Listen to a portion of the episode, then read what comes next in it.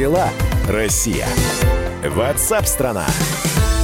Друзья, радио «Комсомольская правда», и мы сейчас поговорим о безопасности дорожного движения. Это целая серия программ, которая выходит у нас в эфире, и сегодня э, в роли гостя-эксперта выступает Игорь Маржарет, журналист, автоэксперт. Игорь, здравствуйте. Здравствуйте. Мы периодически говорим в наших эфирах про нулевую смертность и на дорогах. Звучит это немного утопично, но термин до того э, часто используется, что здесь возникает вопрос, может быть, это не просто слова, может быть, действительно этого можно достичь. В любом случае к этому надо стремиться, и э, многие страны поставили перед собой такую цель, причем некоторые это сделали еще лет 30 назад, и поэтапно э, стараются идти к этой цели. Не все получается, э, нулевой смертности не достиг еще в мире никто, и я боюсь, что, к сожалению, это такая фата-моргана, цель, которая недостижимо в принципе, потому что бывает ситуация, когда ничего не зависит ни от человека, ни от э, окружающей среды, ну, форс-мажор, то, что называется. Но стремиться к этому, безусловно, надо, и хорошо, что такая цель поставлена у нас.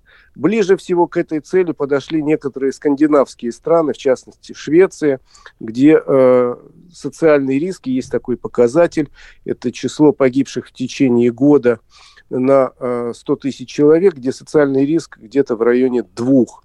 Ну, вот это э, самые лучшие сейчас показатели в мире. Ну, тогда кажется же, все очень просто. Берем лучшие практики и применяем их у себя в стране. Или что-то не дает нам это сделать?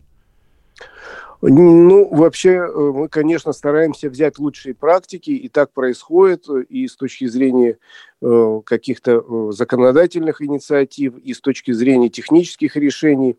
Но вот, вот так взять просто готовое решение и перенести на нашу почву не всегда получится, потому что та же самая Швеция, если мы берем ее в качестве ну, такого примера, она гораздо меньше по площади, дорожная сеть у них меньше, в лучшем состоянии находится. Э, программой они занимаются уже более 30 лет. Э, и если говорить честно, то и шведы более законопослушны в этом смысле, чем э, российские водители, ну что тут скрывать. Но какие-то вещи из западного опыта мы берем и изучаем, э, какой перерабатываем, пытаемся приспособить к нашим реалиям, и это работает.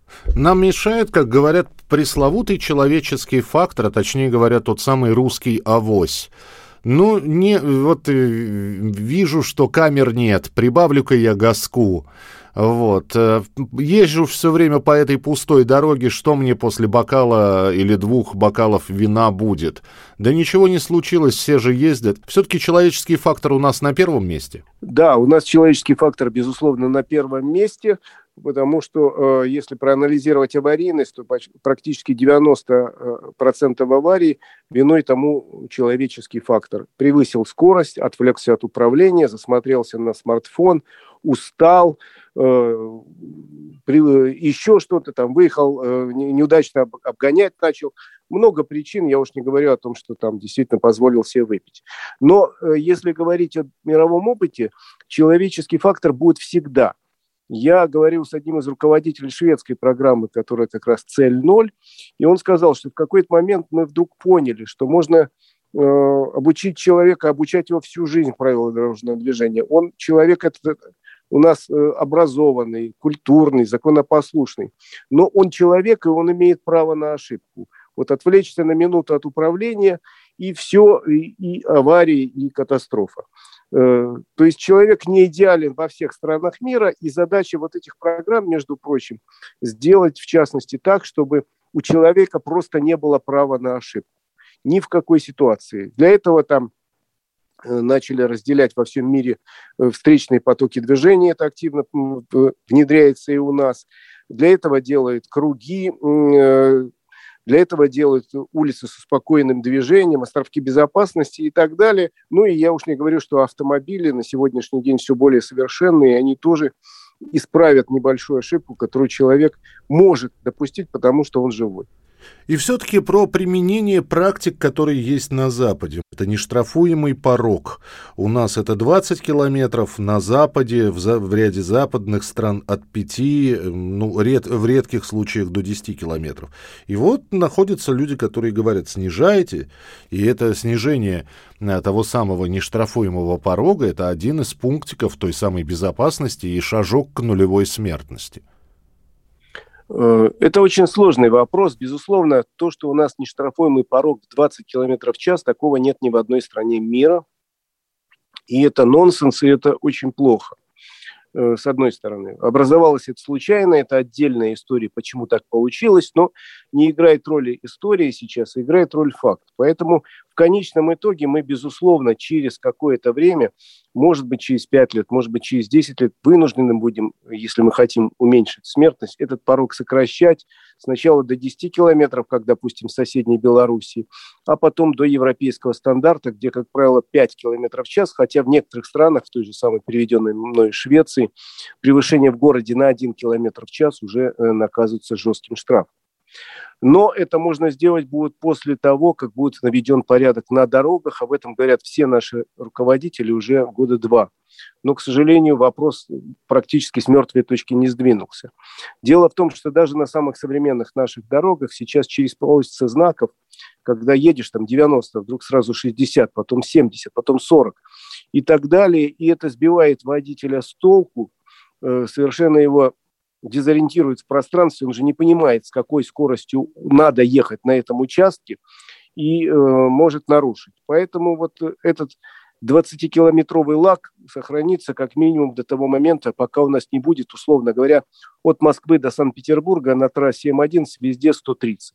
Человек выезжает, 130 установил, если у него есть круиз-контроль, и поехал. Самая безопасная скорость, как считают специалисты, это не дерганная скорость, а постоянная скорость на максимально длинном участке дороги.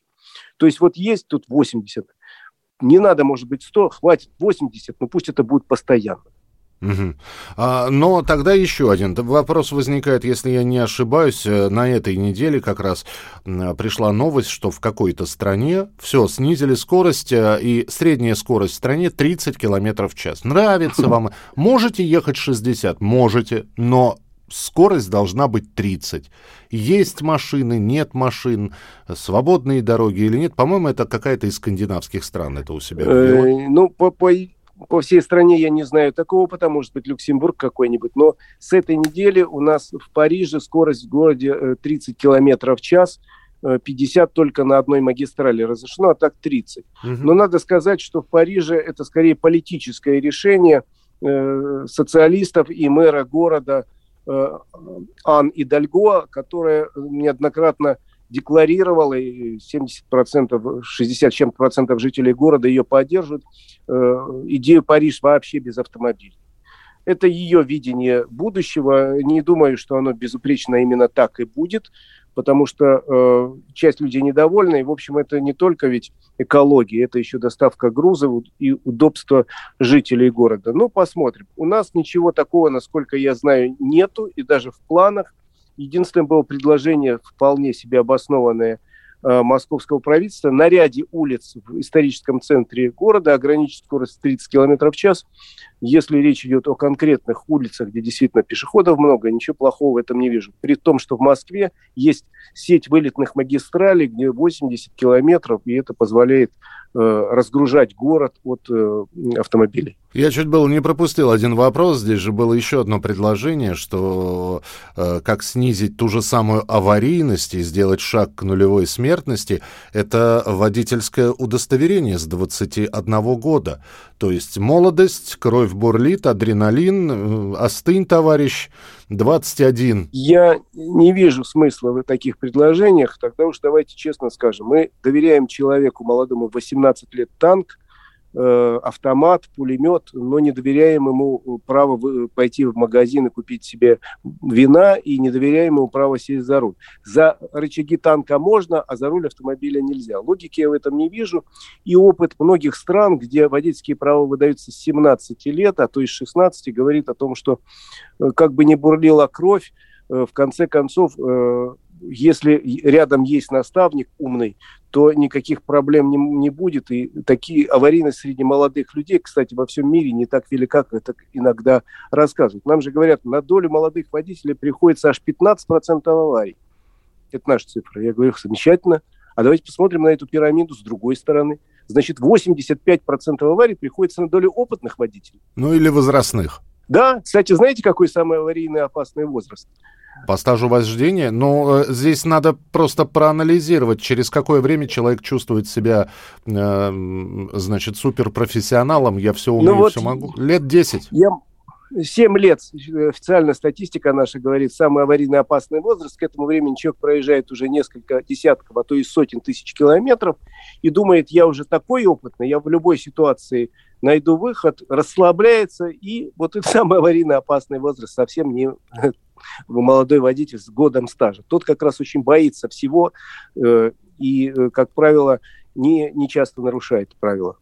Игорь, спасибо большое. Мы сегодня говорили о безопасности движения. Игорь Маржаретта, журналист, автоэксперт, был у нас в эфире. Будем обязательно еще встречаться и продолжать разговор на эту тему. Всем хорошей дороги.